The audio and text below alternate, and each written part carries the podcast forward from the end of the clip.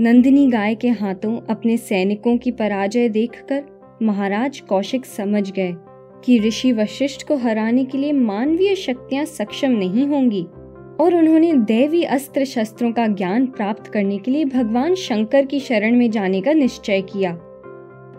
अनेक वर्षों तक शिवजी की तपस्या के उपरांत शिवजी ने कौशिक को देवी अस्त्र शस्त्रों का ज्ञान दिया।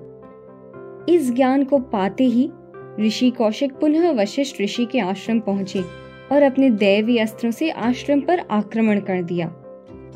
शांत स्वभाव के गुरु वशिष्ठ ने अपने ब्रह्मदंड से कौशिक के सभी अस्त्रों को निष्फल कर दिया और कौशिक को एक बार फिर गुरु वशिष्ठ के सामने पराजय का सामना करना पड़ा।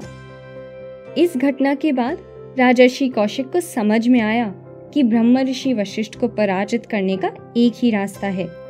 उनके सामने ब्रह्म ऋषि बनकर और वो फिर से घोर तपस्या में लीन हो गए।